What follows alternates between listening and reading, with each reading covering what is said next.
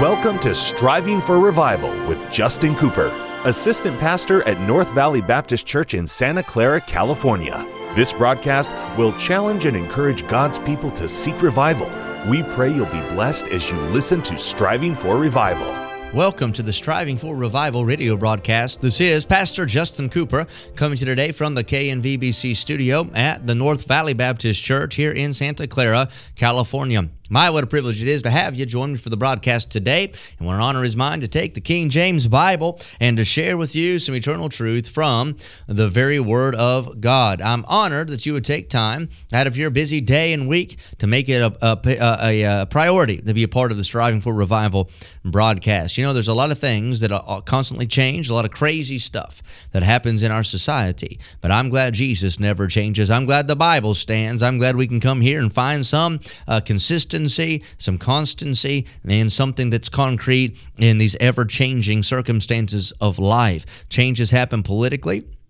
Changes happen economically, changes happen socially, they happen emotionally, they happen uh, through tragedy, through trial, through sickness, through war, they happen through uh, uh, in elections, they happen through whatever. Circumstances just change, but Jesus stays the same. You know, the Jesus who gave peace yesterday gives peace today. The Jesus who guided yesterday will guide today. The Jesus who forgave you yesterday can forgive today. The Jesus who loved yesterday still loves today. The Jesus who provided will provide today The Jesus who saved can still save today. The Jesus who lived, he's still alive today. That's right. The Jesus that, uh, listen, that was so sweet in your life, the one that you fellowshipped with before, he still wants to have that fellowship today. He's the same. He hasn't altered. He's there if you'll just let him be God in your life and thank God for who he is. Thank God for what he's done. Thank God for Jesus and for that fact that he never changes. He said, I'm the Lord.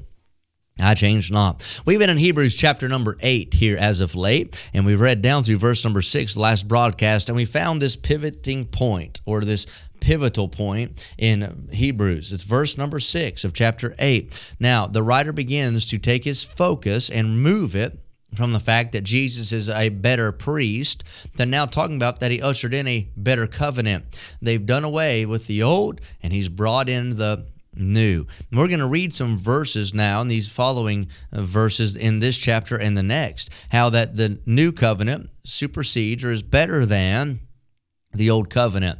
By the way, that's why, you know, you have these different groups that say, well, the Sabbath is Saturday. No, sir. Christian people go to church on Sunday. Why? Because we're giving uh, credence. We're testifying to the fact our Lord arose on that first day of the week. And all these other different uh, false thoughts and the- uh, theologies and philosophies that come in. Why? Because folks don't understand. The Old Testament does not apply to us. It's been fulfilled in Christ. Now, there's some great principles in the Old Testament, some great practices even in the Old Testament that we can still incorporate into our life. But we get our doctrine from the New Testament for the church age believer and from these epistles that Paul wrote. And now we're here in the book of Hebrews. Now, we see the book of Hebrews. We don't know exactly who the human author was. I suspect it was the Apostle Paul, though it's not mentioned specifically. Uh, whoever the human writer was, you know, the Holy Ghost inspired him to write this book. Now, Jesus is better. That's the theme of Hebrews. We found it in chapter 1, chapter 2, and all the way up now into chapter number 8. In fact, in verse uh, number 22 of chapter 7, it even says, By so much was Jesus made a surety of a, here's the word, better testament. And that's right, Jesus is better. Better than angels, better than creation, better than Moses, better than Abraham. You name it, Jesus is better. Let's begin reading now in verse number six for context, but verse seven will be our new verse for today, and we'll go down here into the chapter. But now hath he, talking about Jesus, obtained a more excellent ministry, by how much also he is the mediator of a better covenant, which was established upon better promises. So Jesus is the mediator. He is that go between. He's that conduit that brings in a better covenant that was established upon better promises. Verse 7 For if that first covenant had been faultless, then should no place have been sought for the second. Now, I don't want you to read into that and think, well, that means the Old Testament is full of error. That's not what that means. It means that the law was not given to make man righteous or right with God. The law was given to prove to man his inability to ever make himself righteous or be right in the eyes of God. The law could not save. The law could not cleanse. The law could not cover. The law could not make one righteous, if you will. It was not faultless, but had that fault in it, that it could not make a man right with God. Verse 8 For finding fault with them, he saith, Behold, the days come, saith the Lord, when I will make a new covenant with the house of Israel and with the house of Judah. Now, that's an Old Testament reference. You can look back to the book of Jeremiah and find it. Also, Isaiah chapter 61 verse number 8, where God told his people that there would be a new covenant, there would be a new testament, and you might have to look at it and study it. It might not say that in those exact express words words. But the thought is there that there'll be a day when he'll take away the first to establish the second. By the way, that principle is found throughout scripture that god takes away the first and establishes the second. And we think about the first adam thank god for the second adam. We think about the first earth he's going to bring in a second a new heaven and a new earth. All of these different things there's an old testament and a new testament all right? Let's look at verse number nine. Not according to the covenant that i made with their fathers in the day when i took them by the hand to lead them out of the land of egypt because they continued not in my covenant and i regarded them not saith the Lord. The reason God will not continue in that original covenant with Israel is they continued not in his covenant. It says right here Israel broke the covenant which they made with God at, uh, uh, through Moses at Mount Sinai, and therefore God annulled it, and he established a new covenant or a New Testament. As a result, God now is therefore regarded them not. That means God now no longer regards Israel as remaining in that former covenant. The, now, I'm not trying to say Israel is still not a covenant people with God. They are. We don't believe in replacement replacement theology at all. But the covenant God made with Abraham is still in force, even though Israel uh, abrogated the later covenant made with Moses. That Abrahamic covenant is still in place. They're still God's chosen people. They're still looking for a literal inheritance, an earthly inheritance. One day their king will come, King Jesus, after the tribulation period, and establishes millennial kingdom. But God has taken away that original covenant and established the second. Right now we're living in the New Testament, the church age, if you will. There is a new and living way, a better way. Verse number 10. For this is the covenant that I'll make with the house of Israel.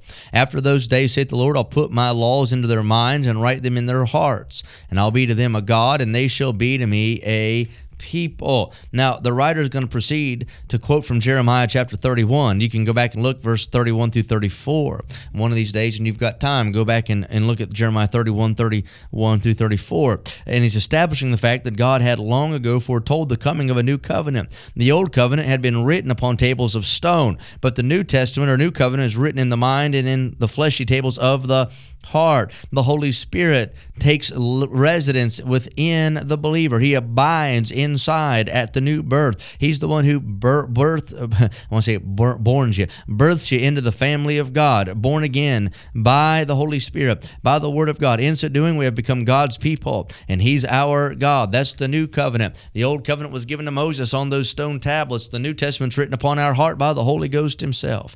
You read on, let's look at verse 11. And they shall not teach every man his neighbor and every man his brother, saying, Know the Lord, for all shall know me, from the least to the greatest. For I'll be merciful to their unrighteousness and their sins. What a, what a promise. And their iniquities will I remember no more. He's continuing, the writer is, to look back at Jeremiah 31. Verse 11 looks forward to the day with when Jesus is going to rule and reign in the millennial kingdom. That has a millennial kingdom uh, context to it. Verse 11 There'll be a day when everyone will know that He's the Lord. Every knee will bow, every tongue will confess. Jesus will be reigning King of Kings, Lord of Lords. That'll be the ultimate fulfillment of that verse there in the millennial kingdom.